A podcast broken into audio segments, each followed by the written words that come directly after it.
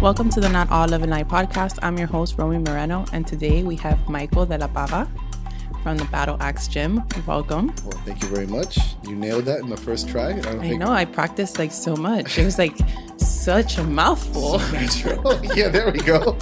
That's my claim to fame. It's just my name. That's it. Everything else is. Why are you such a mouthful? It's a lie. It's a lie.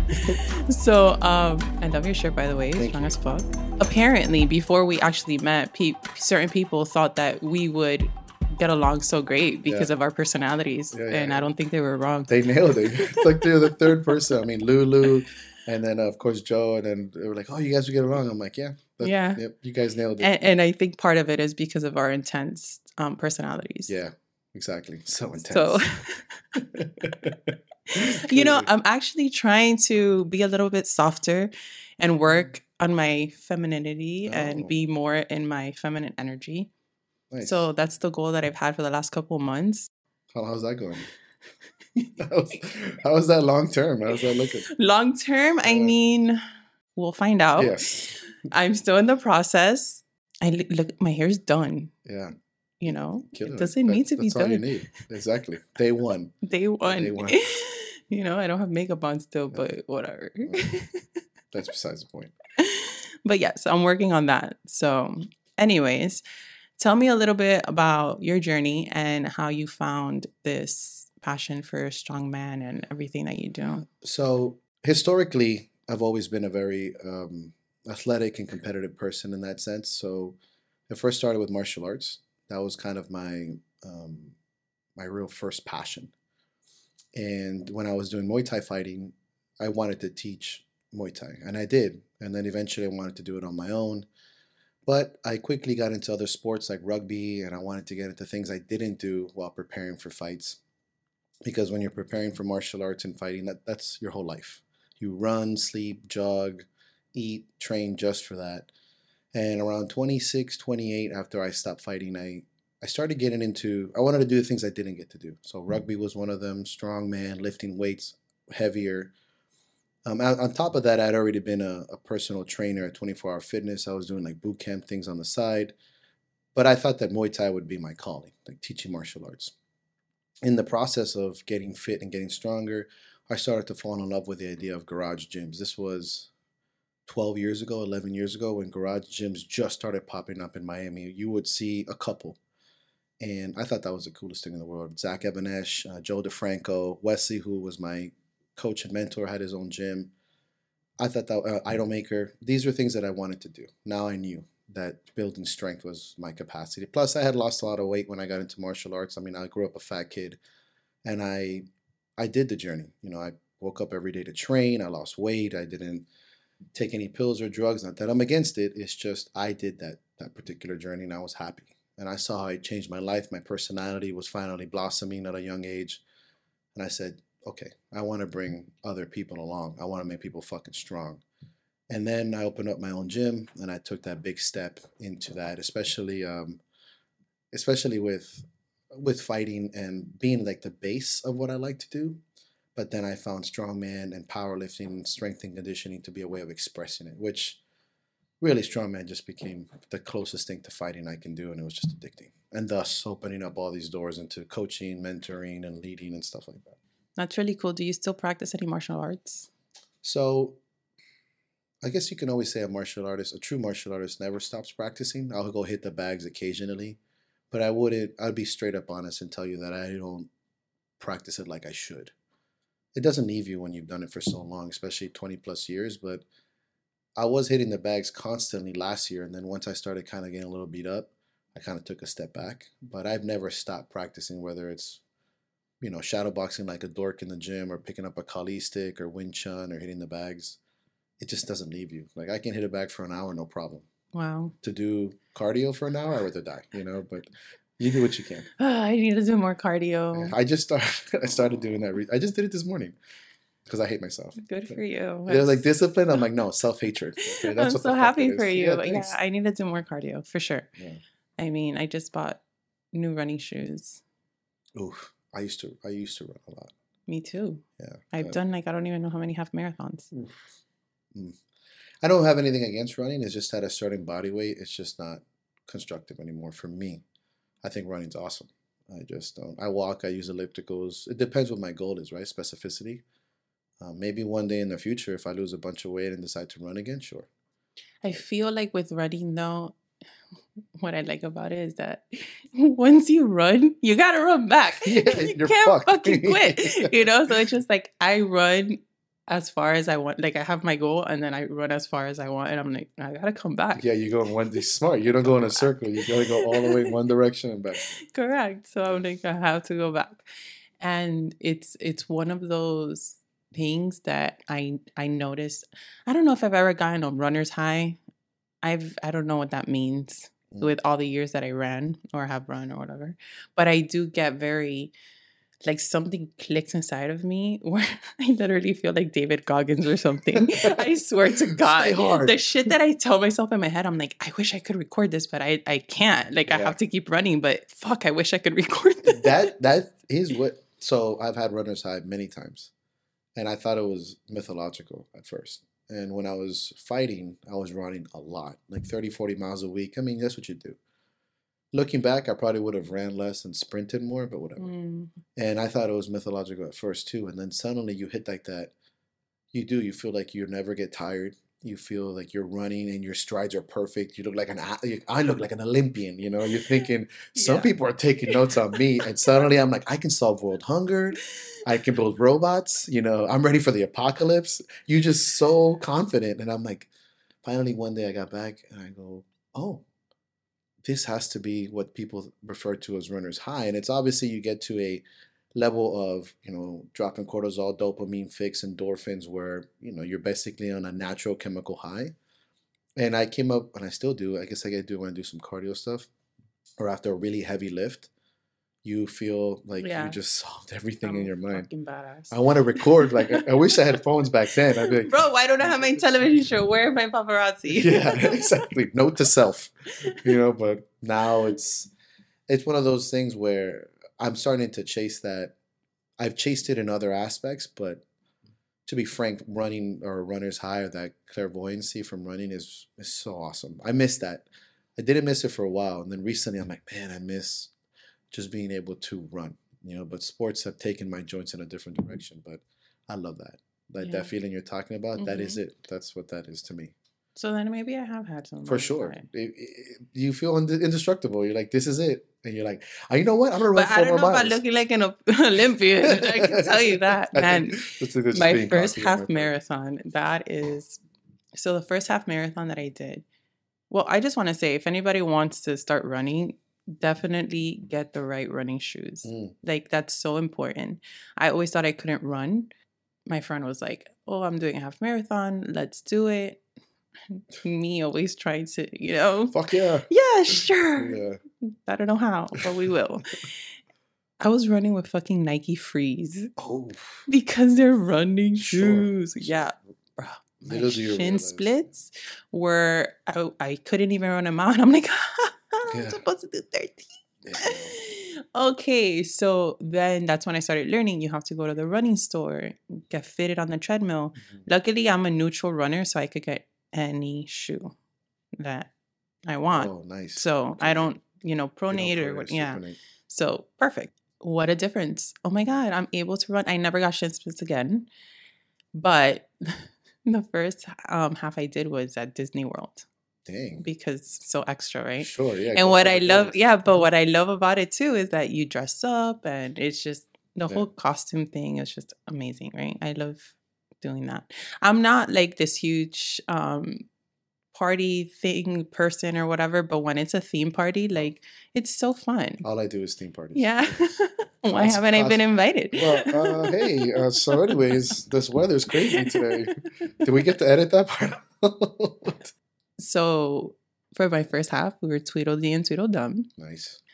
You know, I trained for months, running those long distances, whatever, whatever. The day of the of the the half marathon comes. And I remember getting my running shoes and putting them behind the door, like on the handle, and I go, haha, imagine if I leave the shoes. Oh, Haha. no. Bro, an hour before we get to Orlando, I like I'm laying down and I get up and I'm like, and everyone's like, what? And I go, I left my shoes, Yep.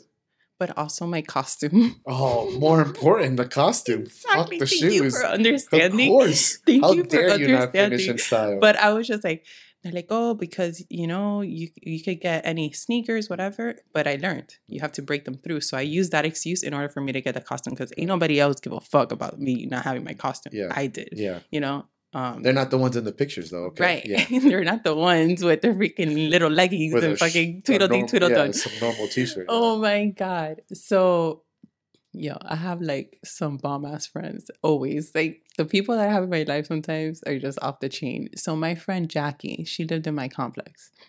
She broke into my house. She got the stuff. She gave it to my other friend Denise, who drove to West Palm Beach, and then our happy ass is driving back to West Palm Beach. And I'm just like cringing, like I cannot Yeah, just because the whole plan was to get to Orlando. We're gonna carb load because back then I thought that you need to do that. I- sure. I, Yeah, can't even, bro. Yeah, and then I'm cramping the whole time, but whatever. So Like we were Scott. gonna carb load. We were gonna take a nap. Da, da, da. At this point, that's none of that is happening. None of that You're running happening. up pure stress now. So we get to West Palm. I get my stuff, whatever. The minute we get back to Orlando, the race is about to start. So there's no napping or any pasta happening. it. Yes. We checked into the hotel, changed really fast, put on our super bright blush, Yeah. and then went to the fucking start. Shotgun start. Bro, my leg, my my leg from sitting in that car all day. Oh. That shit was like, oh my god. To add to that, this race is in November. It was the wine and dine. Mhm. So it was cold. Yeah. Yeah. And it was a nighttime race. Oh my gosh. Yeah. Beautiful. Mhm. Well done. Yeah, no fucking Way fantastic. First yourself. race. Yes. First fucking race. Yeah. And um, mind you, I'm literally wearing nothing. Right. leggings and a little tank top to look fucking cute. Beauty is pain. It clearly. starts raining. No. I'm telling you, it gets so much better.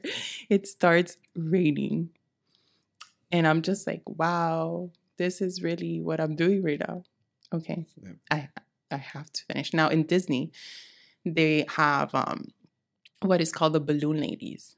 So Mhm. they're the ladies at the end of the race with a balloon walking the race. So if you fall behind the balloon ladies, they pick you up and drive you to the front. Oh wow. This is Mhm. like a mercy kill. Yeah. Yes. And everyone sees you in your little carrito looking like a failure. Got. Exactly. Wow. Wait, Way to go, Disney. so I'm just Yeah. like, okay. So I don't know where the fuck I got like a garbage bag, and I put that shit on like a cape because I thought that that was going to keep me warm or not wet. Yeah. But that's how I started my race, Like a homeless lady. bro. wow. Nice. They would have just kicked you out there like, where did this random homeless lady come to run? yeah, there goes my whole costume, Yeah. you know, because whatever. My God, I start running now with this race. You run through all the Disney parks. Mhm. right? And literally, you run through all the Disney parks and you finish in Epcot and then you do wine and dine. Right. We were in Animal Kingdom, which was like the second park, I think. And my knee starts giving out on mile two. Oh my. And Animal Kingdom, there's like a lot of hills up Right. and down, up and down. And my knee starts giving out. And I'm just like, Nine to go. Oh. I put everybody on such a fucking mission today. I better finish the mm, shit. Yes. I better finish the shit. Man, it was raining. It was cold. I was shivering. I was hating life. I was jumping in puddles. I kept saying, just keep swimming. Just keep swimming. Just keep swimming. You know, like Yeah. trying to motivate myself. to- animated movie of all oh time. Oh, Yes. oh my God. Yeah, me, Super Dory. Yeah. Oh my God. I was just like, I am never doing this shit again. This is the worst. And then I see like these other ladies, like older, like not as fit, you know, just like you Kicking your ass, yeah. No, yeah, so Feeling much. sorry And I'm like you. crying, ugly crying, like, thank you. you don't They're know like what I've been through today. You. You're gonna be okay, killer. you don't know what I, can I jump on your back? Yeah, please. please. But I was just like, okay, I cannot fall behind these balloon ladies. Finally, we got to Hollywood Studios. Hollywood Studios was before Epcot. And I'm just like, we're almost there. Bro, when you're running a half, I feel like mile eight Mm. is the hardest Yeah. fucking mile. And. I just wanted to be done. I was so over. And then, of course, people go to spec you know, as spectators, Yeah, right? So they're waiting for you to be done so you could go hang out in the fucking wine and dine. So this fucking race took me three hours and Oh. 40 minutes. Wow, the balloon. is no, they balloon- didn't. No, because the thing is that when you when you um, sign up for the race, you have to turn in at least a 10k time, and depending on your time, they know what coral to put you. But because my time wasn't terrible for a 10k, I wasn't closer to the back. If I would have been closer to the back, I would have been riding with them balloon ladies Yeah, for for sure, sure. for sure, for sure. But three hours and 40 minutes. When I crossed that finish line, bro, I was crying. Like, my God. I can't believe I Uh, did this. Oh my. God. I can't wait to do it again. Yeah, I'll do that. But from 13 miles of saying you would never do it to like Literally, yes, literally. I was just like, oh my God, when are we doing this again? Then I did the Miami Beach one and then I started, I was running a lot during that time. And, but when I look back on my pictures, I was just like, man, I was so skinny. Mm, mm. Yeah, it's a different demand of the body, really. Yeah. Yeah. So I definitely want to incorporate running back into my lifestyle. I don't know. I want to do a half, Mm. but there's a part of me that's like the training for it. Those early morning Saturday. Yeah, I mean, it's also it, running has a uh, can be in any program really. It all depends on specificity and the person doing it. Since you already have such a skill set, but uh, it's weird. I think I look back at what I did when I was in my twenties, and I don't I don't think I can replicate it due to the stressors of life. It's not so much my, obviously in wear and tear of being a performance athlete for so long, but at 24, 25, even in my late 20s, life stressors were very minimal. You know, day to day living was fine. Eating noodles and noodles, or maybe not going out to lunch was good. Car payments were low. I didn't really. I think I believe that's the hardest part about trying to do something again. It's not the thing, it's everything around it. Yeah, waking up at Saturday at five in the morning to go run, I'll do it. But now it's like, okay, but at seven I gotta get back. I have to do this, I have to do that. And that that stressor takes away from how much I used to enjoy things. So, for example, fighting. People ask me all the time, "Oh, would you ever fight again?" I go, "I'm sure I could, physically and mentally, in that aspect, skill set." But to wake up at five to do cardio, to get punched out again, I'm like, eh, when I have to run a business and things like that, I'm, I miss it. But that version of me is already dead. I'm glad that you mentioned that because I was just going to say, back when I did that, my life was completely different. Mm, I was married with a very supportive husband that would watch my son. right, Now, as a single mom, I have no help right. other than my mom every once in a while when she's not working. So, as a single mom, to be able to commit to something like that is very hard. Uh, it's a commitment and it's it's an athletic endeavor that takes more than like you said it's more than just you everyone kind of has to carry your load if you have responsibilities whether it's children or you know bills to pay or time you can't be now it's hard to say hey guys i'm not going to hang out for the next three months Right. or i'm not going to go to this particular dinner or party or birthday or in your case kids birthdays and activities i mean Yeah, because it's not just my life that I'm putting on hold, which is fine because if this is something I want to do, Sure. that I, I'm 100% about making sacrifices. But when it starts affecting my kids, yeah that's when I'm just like not okay with it. Kind of where what happened with me with 75 hard. I've mm-hmm. done 75 hard maybe like four times. And because of this conversation with Joe, that's how how you came up that's right right? That's So with this last round, I'm the type of person that I will go hard as much as I I can't. Like my body could shut down and I would literally be crying. I've done workouts at one in the morning crying, like I don't want to do this, but building that mental toughness. But with this last round, I don't know if it's because I set my intention that I want to be more feminine and the spirit guides are just like, here, bitch. Yeah. like, this is not This a very feminine This is- program that this you're doing. what you This is this is literally the opposite of what you want, right? Right. But yes, I could have completed the workout, but then my inner bitch is like, you're not being 100% intentional because your kid came in here interrupting you and you had to give him that attention that he needed for a sec. Having no help, I'm caught between does that workout count or do I do it again? But then when I do it again, I've done work like four workouts in a day trying to complete this because I don't feel the other ones count. Mm, I don't have time for all that shit. right You know, of course if I had help, if I had a spouse, if I had, you know, whatever, it's different. But if I'm catching myself doing four workouts a day because I feel like the other two didn't count because I was interrupted by my kid, I really had I had to really sit with, okay, why am I doing this? Right. I'm doing this because I want to build my mental toughness, Mhm. right? This is why I've always done it. Not because I want to lose weight or whatever, because there's other ways that I could do that. I could literally lose a ton of weight in three weeks in a healthy way. You know what I mean? And and be leaner. Right. That's not what I'm trying to do. It's always for the mental toughness. But right now, there's a fine line between me building mental toughness and me beating myself up in a way that's not really healthy. Mm. And then also, like some of my outdoor workouts, I will go to Indian hammocks and I'll go and I'll run with my son. I'll let him run. We'll run back and forth. You know, that'll count as my. But if he wants to go off and chase a fucking squirrel, I'm like, no, Ian, we got to stay on track. Right. You know? Stay- But he the wants to go. But he wants to go chase a squirrel and play for a little bit.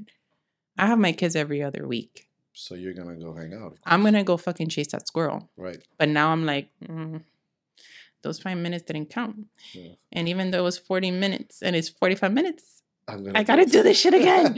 you know? So that's why with this last round, I restarted probably like three times. And Mhm. every time I've done 75 hard, I see it through the end and not fail. The only time I failed was when I got food poisoning one round on day 68.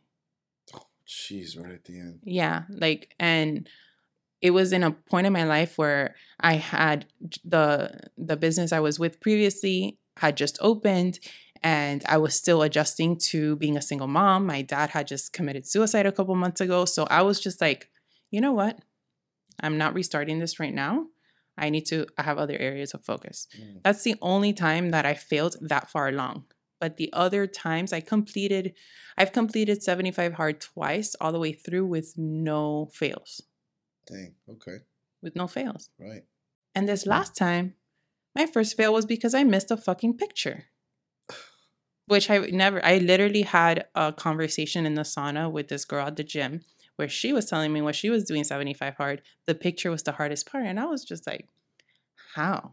Like you wake up, you take the picture. Like, And that's it. and there's my smart ass failing Came back at you. two weeks later for talking all that shit. you forgot Oh. your shoes on this one. Oh man. And I, I was just like, okay, so whatever, restart.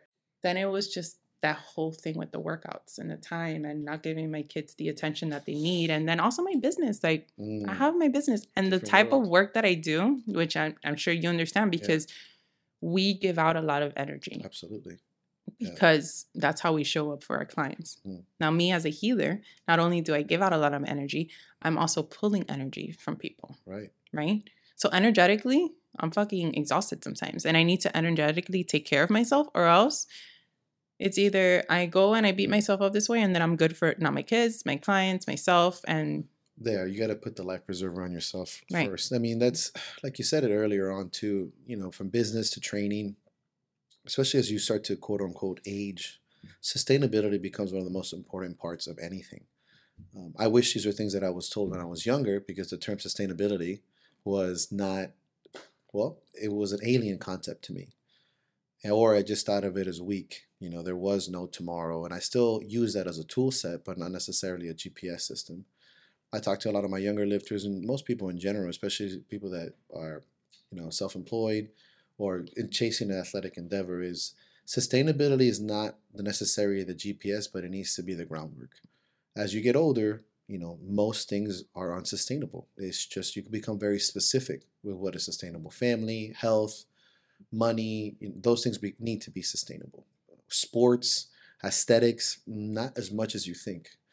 So and obviously training for a competition being an athlete is ultimately selfish there's just the truth being a coach or being a leader or a parent is selfless and i talk about this often in my work. It's it's a very hard quote unquote i use the word balance loosely because you have to pick and choose one or the other. I tried for years to be both and one would always suffer. If i was a very good athlete it was too selfish to be. I was an aggressive coach. I would leave early. I was constantly tired and pushed.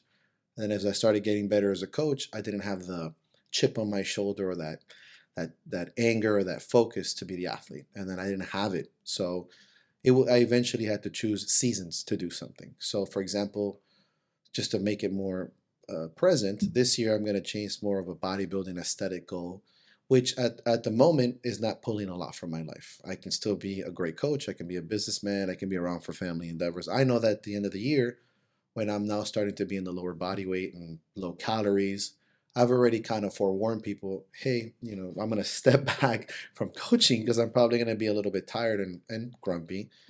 And gonna be I'm- an asshole. yeah, I'm just going to go sit on this thing by know. myself, you know, don't talk to me. But it's a season. I know that it'll be three, four months of that, but I had built six, eight months of, you know, building business and focusing. And I started to really get in that concept of using things seasonally and then certain mindsets and certain goals as, as a tool set. Right now, it's demanding, it's starting to demand discipline. It's starting to, I mean, I love going out in the sense of drinking alcohol. It's one of my favorite things. I love having whiskey. I love it. I don't like people are like, oh, I'm like, shut up. I love I haven't drank in like over 80 days since my birthday. Oh yeah, I track it. Let me see. Jeez. That's, Your face right now. yeah, I- that, that's insane. I haven't had a drink in two weeks and I thought it was a hot shit. Day 78. Holy crap. I, I last drank on my birthday. November. I remember you posted the drinking. That was the last time. Yeah, no, Yeah. it's just doesn't do well for me. Yeah. I, I But everybody's there. That's your way to just chill the fuck out. It is, and it's um, it's difficult to get away from that. It becomes. I think when I started to, put, I'm not against drinking. Please, nobody take that. You can drink all you want. I'll drink till I die. That being said, it's not aligning with where I need to go right now. Especially in the sense of aesthetics, alcohol is the worst thing you can do. You can still perform hungover and stuff, but so. And long story short is these are just tool sets for what I need to do, and it, it's really where the sports are aligning with my lifestyle now.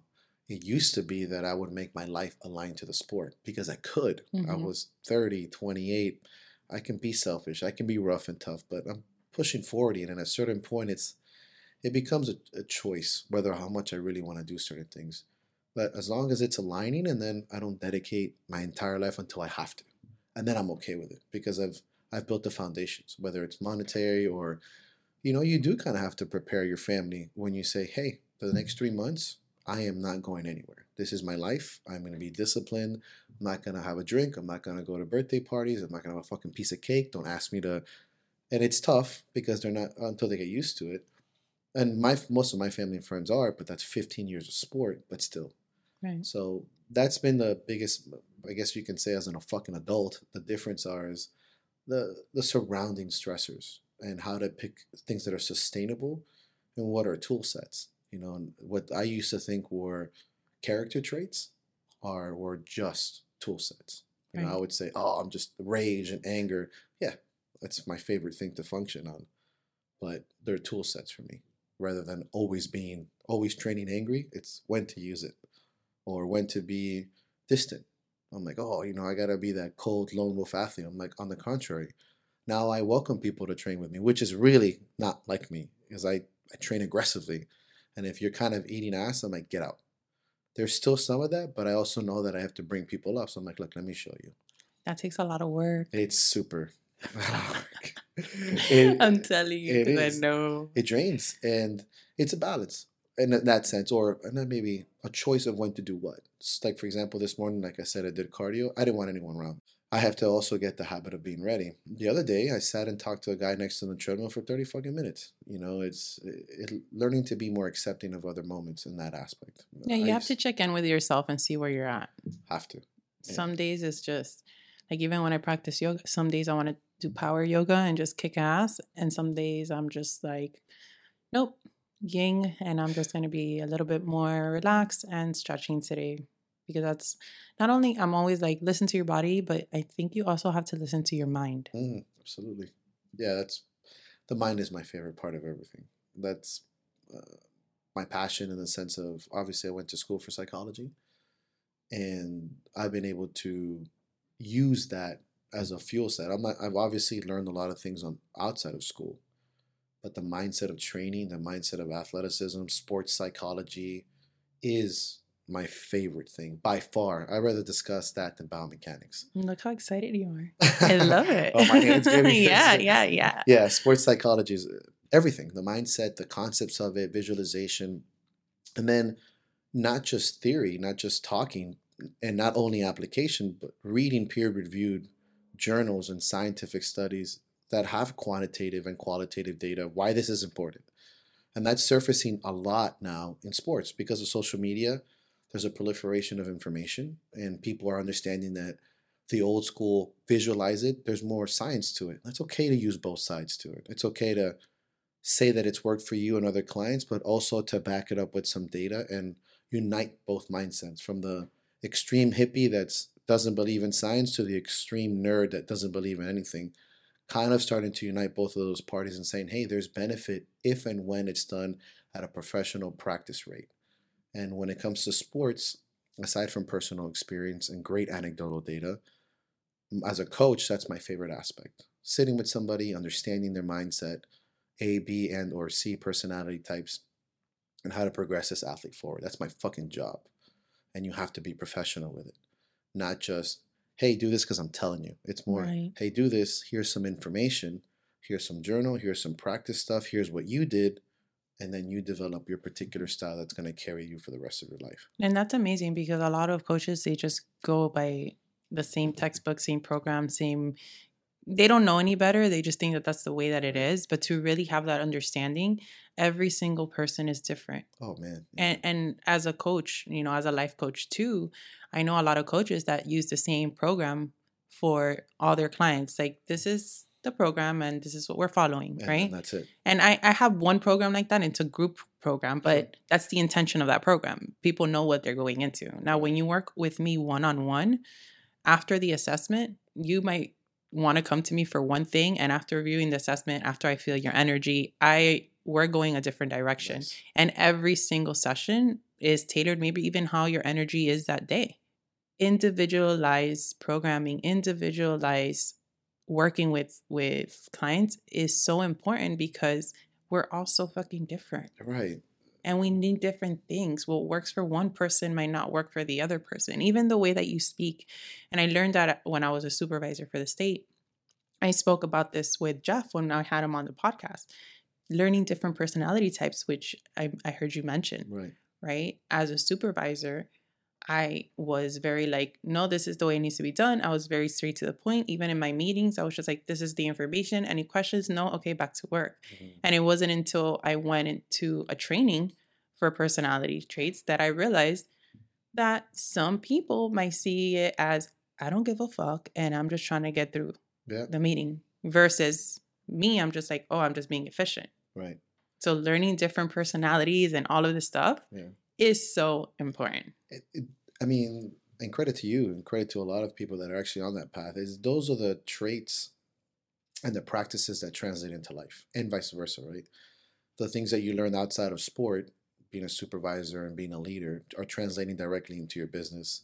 And now the things you do in your business are translating directly how you might be a parent or a friend or a daughter or anything, a lover, anything and that's kind of what when I have my podcast and the way I talk often when I write or haven't written in a while, admittedly, but when I speak and record, that's why I love the mentality, right? There's, of course, um, physical prowess is very important to me. Looking a certain way and being physically strong is probably almost or as important to me as mental strength because it's just an opinion that that physical practice relates higher to the mentality and then they feed each other at first once that one is fed into the other, I think mentality starts feeding more into the body. But originally, and this is why I think, for example, I look at when I look at young lifters, it's probably easier for me to teach a young lifter or an inexperienced lifter the practices physically that are going to make them mentally strong. If I tell a young lifter or an inexperienced, just don't be a pussy, like don't be scared. That that's an action item. That person doesn't fathom what not being scared is. But if you show them that they did this deadlift or a lift or stone and they do it often, I said, do you see, do you see that in the grand, the, the, bigger picture? How discipline and commitment has gotten that weight up off the ground safely and you're not hurt and you're strong. And they're like, that is physically what you're feeling. I go, that's courage. That's discipline. And they're like, oh, now they feel those words. Instead of me just telling you, they might think discipline and courage is who I am. I go, you don't want to be me. Right. You want to be you and better than me and I found that, that that's why physical prowess, but the mentality aspect that we're talking about here is is the is like the final form concept where they start to see and I, as you know this there's no bigger compliment than when a lifter or a client tells you hey i was walking down the street and i saw this and i realized that's what we talked about when we train. You're like oh fucking Yes, this is yeah, the one. it's- this is why i do it. yeah it's in there now you know inception Yes, motherfucker yes, you know i am leonardo dicaprio. And that's been my biggest one of the best compliments is i often mention that you know they say hey and is this is not cliche? Is this is true? They'll take a competition or they'll they'll take the courage that they did from that deadlift and they say i quit my job and started my own business or i Mhm. stood up to this person because i know i'm felt strong i feel capable and they learn it from the gym right. and that to me is why I do, and I would say we, why we do what we do. It's it's it's something you can't put into a monetary term. I know you say that they learn it because of the gym, but I think that's just part of it. I Sure. think having you as a coach and the way you break things down, Thank you. and I'm telling you because the way that, and you see me smiling is because the way that you break shit down, I'm just like, that's me. Yeah, we I see it. I, I see that's that. me. Like yeah. that, you break it down so much that they could actually see it and process it and understand it. So when it happens, it's just, you know, putting the mind and the body together Right. for them to actually understand it. Because you could explain till you're blue in the face, whatever, and they're just like, okay, okay, but not until they get that mind body connection and they see that breakdown, they'll un- understand. Right. Eh, And now you're smiling like yeah, I was smiling. because like we're on the same page, you know. right. It's not often that that happens. Um, I think, and I know you understand. I, I know that you're going to agree with this. That people, uh, we have a saying. I say, "There's no such thing. There's no such thing as little things." I took it from my friend George, who owned a, a gym power alley. He moved up to Tampa, but he. T- I said, "Oh, it's the little things." This was like seven years ago, and he said, "There's no such thing as little things," and that has stuck with me forever because I am that person that will take a saying and overthink it and dissect it, and then I'll dissect it again and again and again and again. Uh, Because there are no such thing as little things, you know. So I don't say it to be rude. Like if you say, "Oh, it's the little things," I'm not that jerk that says, "Hey, son, you're, you're dumb," you know. Stop being an asshole. yeah, exactly, jerk. But there are no little things. Those, like for example, I, I say something like in a relationship. When you're in a relationship or something with like your parents, you know, bringing them the flowers, the the shit that you miss the most is not the fucking vacations in Paris. It's the fucking little come mierdas of the the little note that you'll never see again. The memories, like they're so they're small. So if those are so magnificent, why is that overlooked in training? And and when you're speaking to someone, why not? You know, and again, this particular style is not for everyone, but these are the Right. practices that set up the bigger thing. And Mhm. I don't like to leave, or at least most stones unturned. Now, not everyone is ready for that. Like, you know, you got to prepare people for that information. But that's why I love it because with the mind, I just feel that, like you were saying earlier, everyone's so different, just like the body. Mhm. But the body has its very similar things, you know, hip structure, you know, is only so much, and certain squats and feet positioning. Yes, there's everyone's different, but the mind is just like this endless clay. I'm like, let me play here. Professionally, of course, and this is where it's good to be communicative and informative. You know, you're not just telling people what to do, you're trying to let them figure it out for themselves Right. too. And I think that's where I've learned, admittedly, the man that I was 10 years ago as a coach would, it's just not, you know what I mean? Like, it's, I look at that guy would be like, you fucking pussy, you're doing this just cuz Mhm. like there was I was younger and I, I say that openly. I've learned a lot from teaching and I've learned a lot from my lifters and my clients, myself included, where if if I can coach you into coming up with the idea yourself, I feel like I've done something. The example, for example, let's say you start deadlifting or coaching and you go, Oh, I deadlifted 500 like one rep max yesterday, even though you were supposed to do five reps. I go, What's your logic? Like, why did you do that? Oh, well, I did. And I'll just keep pushing that envelope of why you did that. Where did you see that? Typically, it's an underlying issue, whether it's fear or um, they want to make somebody proud or they had a really rough day, so they're expressing their anger that way. I'm like, so the problem or the issue or the things we should talk about. The root about, cause. yeah, is this. Stop fucking with my program and don't ruin your body, you know, and that makes a connection. Right. And then they use that mindset. And I know we've done it. I've done it personally. When I'm about to get mad at somebody, I'm like, am I really mad at this person?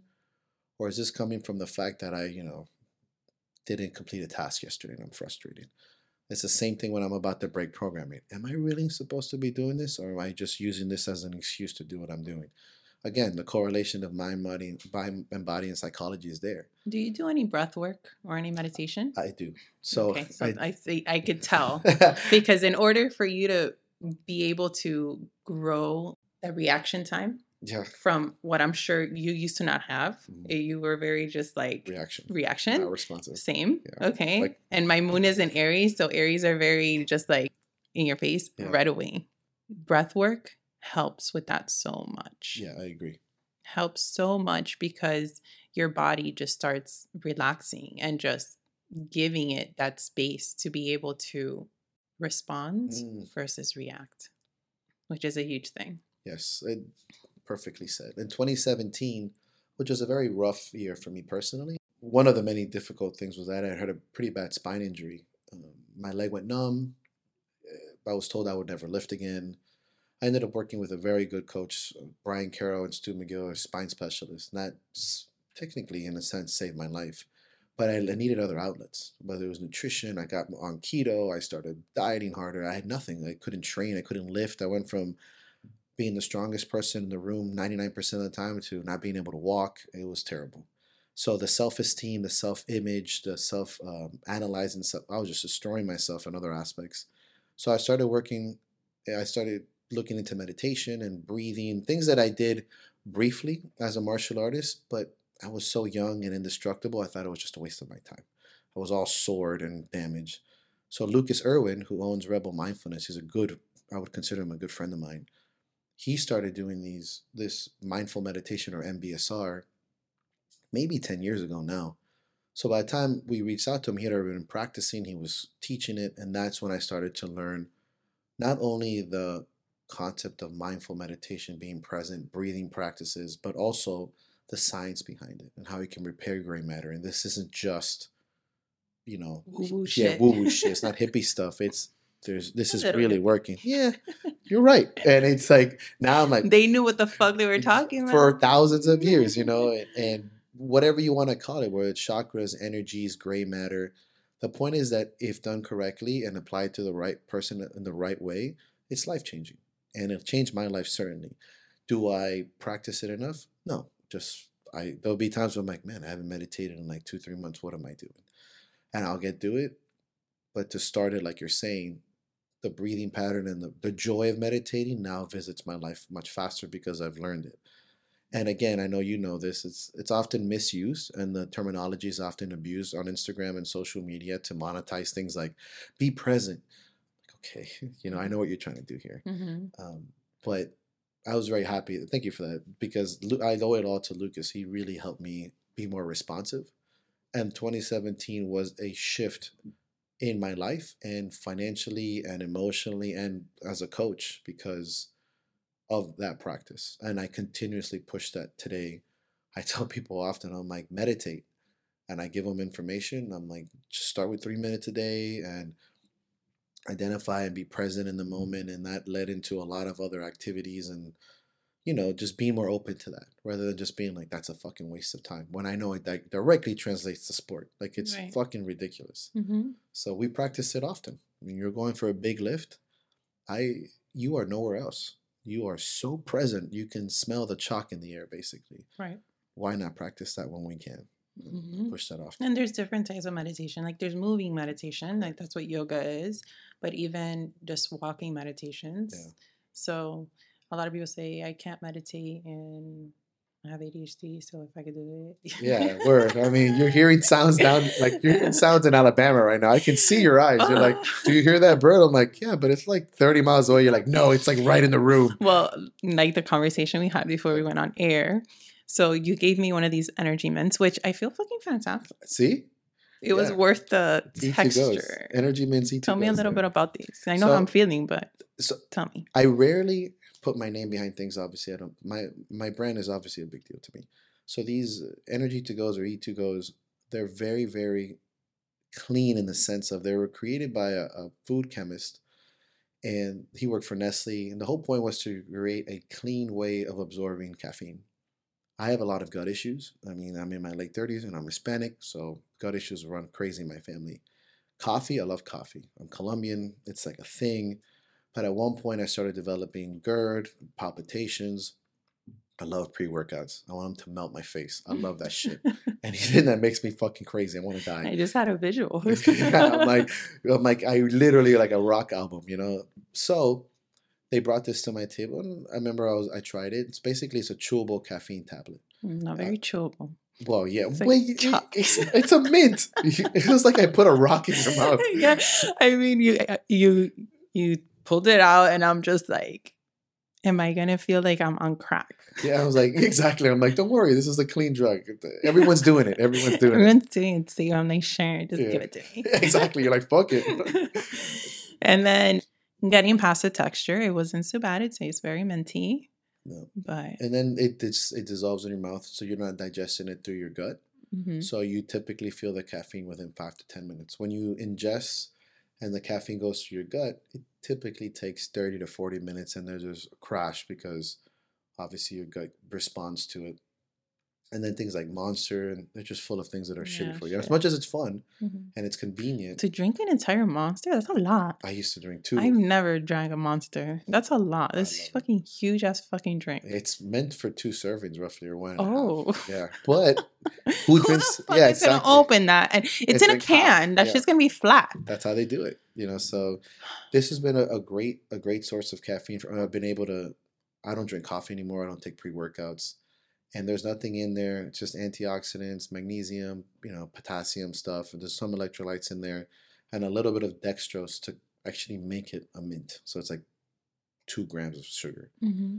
and I put my name behind it. I give it to all my lifters, but it's not only I mean not to push the product crazy, but it's just it's just caffeine. So I use it for work. It's more of a lifestyle thing. If like if you're gonna go sit and work on programming, I, I mean, you felt the need to take one before recording a podcast, so and look how amazing I'm yeah, doing. look how amazing I I'm know doing. exactly. We're all like jazz hands and stuff. yes. Yeah, No, honestly, I don't feel cracked out. I feel I feel very happy. yeah. It's pure. It's just nice caffeine. It's a clean Mhm. source, and then you know there's no crash. You can you still keep your appetite, and I enjoy it. And then you know in an hour or two, I won't feel that kind of like The crash. And then what do you do? You ingest more caffeine. I don't. So Right. It's been a it's been a big game changer for me, especially with gut health, which is, I mean, I'm glad that it's more prevalent as far as what people are understanding of it, but it's been a big deal for me in the last five years. Big, and because I drink like a fucking animal when I do, it's something that I've had to really discipline. And again, another reason why I'm going towards more uh, discipline art like bodybuilding, where it's all encompassing. Not that, let me be go on air and say this, not that performance sports means you should be a fat piece of shit. It's just that you're able to get away with it, and we as humans will jump through that loophole.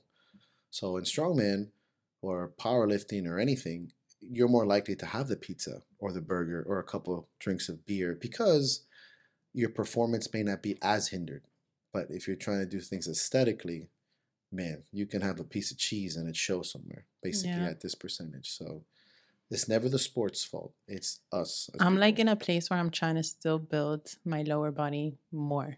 yeah. And then I'm just like, okay, but I want to be like skinnier. That's like my six pack isn't showing as much. So I'm kind of now in that tug where I'm like, should I just want to lean out more or do I want to keep growing? Yeah, it's hard to do both. It- nine- 99% of people can't do both. Some people can. And if you're a I clean, feel I can. yeah, of course, yeah. This is why he ran with, with in a garbage bag around you. I mean, it's all it's all coming out. I can do anything. I can do anything. I can. You, are you in a runner's high right now? Did you just? No, I'm on the the, E. What is it? E two G high. You're like, yes, I can do anything. I could do anything. I mean, if you're a clean athlete, if you're a non-performance enhancing, can you? Yes. And here's where the bell curve comes into play. If you're a very, if you're a newer person into sports, you'll get the lose fat and gain muscle quickly. Or if you have one or the other. But since you're in shape, it's going to be a little harder for you to do both at once. Like once you get in the middle of that groove, to gain muscle and to lose fat is very difficult. Doable, yes, I but could do hard things. yeah, I chewed the tablet. Didn't you see me? But it I- only took me 10 minutes. Exactly. Literally, we spent half the time getting that. The microphone, I'm everything like, was ready. is this? I'm like, I'm confused. But uh, there's nothing wrong with it. I just think it's dual. It's just, again, specificity. Um, but yeah, I understand exactly what you mean. I'm in the part where I'm like, I want to get huge, but I don't want to get like too fat. But I also want to lean out a little bit. Right now, I'm seeing the benefits because I just started in about two, three months. It's really going to have to be where do I want to go? Put on 10, 15 pounds of muscle and tissue and then drop dramatically for the end of the year for, let's say, if we do a show. Um, but that's that's always been the case. It's seasonal stuff. I've always thought about doing like one of those bikini competitions because I know that I'll fucking kill it. Yeah, But I don't want to put myself through that. it's tough. I know. They have another one now. so I've I, I've had people come up to me like, "Can I please coach you?" Because That's awesome. What and- compliment. well, you want to hear a funny story? Yes, I love funny stories. when I was like 19 or 20, I used to hang out in South Beach all the time because 8th and whatever, Ocean was where it's at. I was always drinking, partying, whatever, whatever. It was always packed. There was one day, I don't know what happened with this guy. Like we were just, we were bantering back and forth. And I was like, I could wrestle you to the ground. wow. And he was he was a big guy. yeah. ripped muscles, whatever. And he was like, No, you can. And I was like, Yes, I can. Like, Yeah. I could totally bring you down to the ground.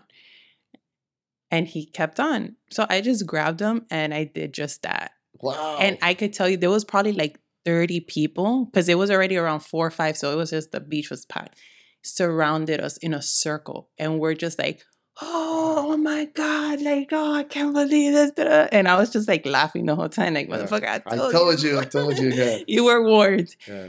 I had this guy come up to me. He's like, bro, please let me just like coach you. I have this gym across FIU. Like, we could do great things, whatever. At that stage, I was just a party. I was like, no, No. like, I don't want to Get do out of here, nerd. this. man. so that's one funny story. But I've had like coaches also that their focus is competition come up to me. We want to coach you because you would be yeah, amazing. And I know that I can Right. because I have I have good genes on my dad's side, but I have really bad genes on my mom's side. Hmm. So when I start gaining a little bit of weight, I've had to learn and train myself not to let that trauma of my mom was 498 pounds. Holy fuck. That's insane. That's like the TV life. She used to eat an entire extra large pizza and a two bottle of Coke, a two liter. No problem. No problem. 498 pounds. My older sister was 220. Dang. And so they had to go through the whole gastric bypass Mhm. journey. So Which is tough. when which is tough in itself. When I I gained a lot of weight in my pregnancies, Mhm. no matter what. So with my first one, I gained 65 pounds. So when I saw myself on that scale, Mm. I was just like, oh my God. Like I don't want the same thing to happen Yeah, to me. to be 500 pounds. No, the next day in the hospital, I had a C section. I'm pushing my fucking newborn around doing laps. Doing cardio, doing your laps in the hallway So- because I was so traumatized. With my second son, I gained 72 pounds. Fuck. I gained a lot of weight. And I was even healthier with my second one. Yeah. Working out every day. I worked out every single day till the end. Mhm. So I literally could not because I was so big. And it's just unlearning that trauma that I I, I won't end up that way. Sure. But with my dad's side of the family, super ripped, super strong. We're very strong in, in my dad's side of the family. Like I could kick you and you will fly. I'm not gonna be in the guy on the beach. I believe you. No, okay? yeah, yeah, yeah, Yeah. Well, I don't know. Yeah. I might not be able to take you down. Yes, we strong man, strong man. That's it. Yeah. More, more mints. Yeah, from it. it's the fucking mint powder everywhere. No, it's mint. I swear. I swear. like Tony Montana, just fucking face covered in ETG. I'm like, I swear, officer, this is fucking mint. It's it's minty. Oh my god, that's hilarious. But my younger sister, like that girl does not work out like at all. And you see her, her arms are more ripped than mine. I'm so jealous. So Yeah. so we have very blessed genes on my dad's side, but on my mom's side, I have to be so I'm right in the middle. Mm. I could go either way. So that's why I'm, I try to stay very disciplined and very, you know, not. So right now in this journey, I'm like, I feel a little fluffier than I'm used to, but my focus is to build my lower body even more. Even though people are like, you want it bigger? And I'm like, yes, leave me alone. Yes. Don't worry about it. Bigger, bigger. I love our body. My big. pants don't fit me. Yeah. It's fine. They're strong.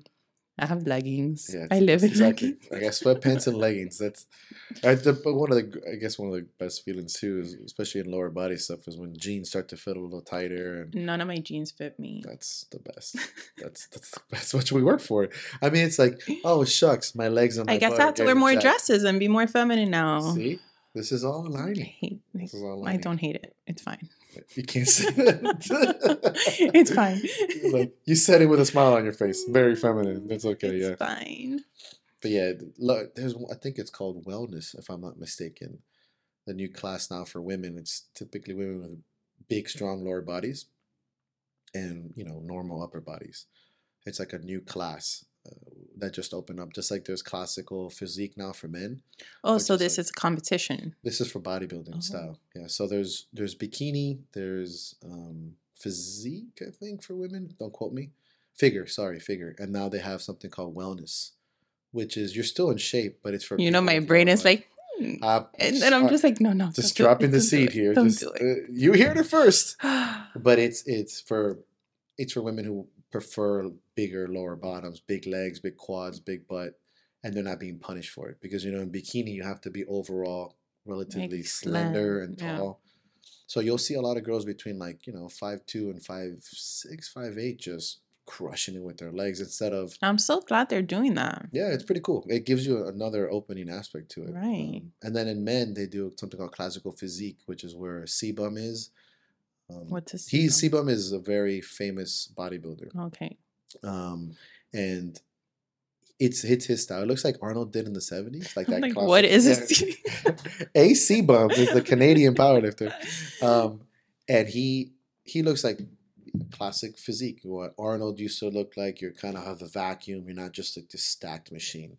I'd be interested in that just because I think it's just more feasible. Are we gonna do some competition? It's gonna get crazy. End of Are the year. we doing this? Is this happening right now? Are- wait, are we like? You coach me, I coach you. Yeah, it's just gonna happen. This is happening.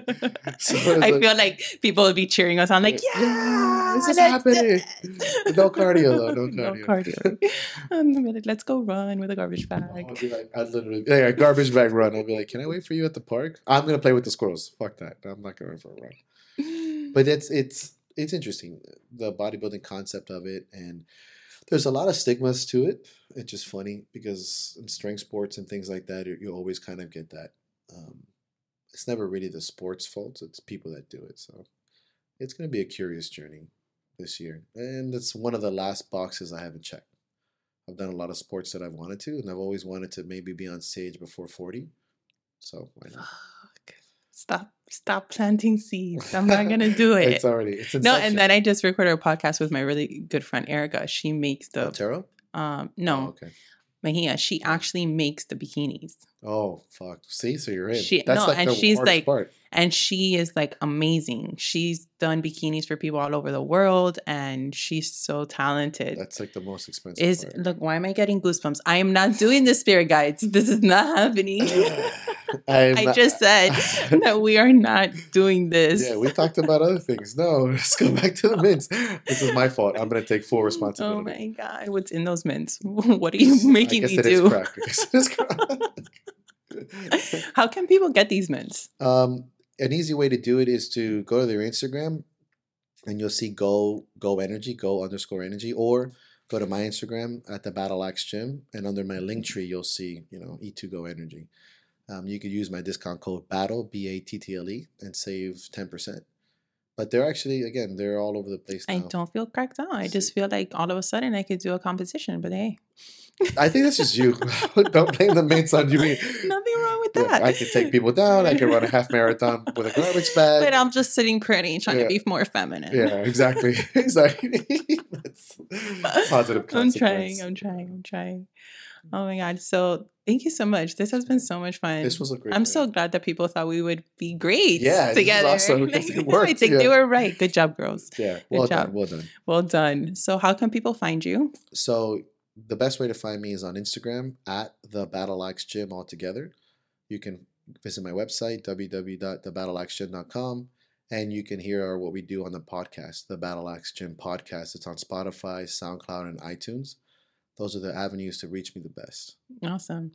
I have to go work out with you again because when I went, I had just started recovering from my ankle. I remember. But it's funny when we started engaging on in Instagram, I was just like, I want you to hurt me, break Yeah. me down. What Yeah. can you do? I oh, heard that you destroy people. I was like, no. and now I'm like, well, you know, that's not what we're trying to do nowadays. So I don't know. I'm like, um, yeah. But I'm like, but I feel like it's pending. yeah, it's, it's- I'm like, we can build you first, you know. Please let me just not. I mean, of course, I can throw a stone at you or something, and now you're like, Knock me "No, I'm out." Build, yeah. yeah. awesome. Where exactly is your gym so people It's know? in, by West Kendall. It's by Tamiami Airport. Um, some of the places that are there by Keg South. So it's right off of 137 and 128th Street. It's in the West Kendall area. Awesome. I'm so glad I had you on. This has Thank you. been again awesome. amazing. Thank you. All Thank right. All right, guys. Thank you so much for tuning in and listening. Feel free to share this episode if you enjoyed it. And remember, guys, it's not all love and light.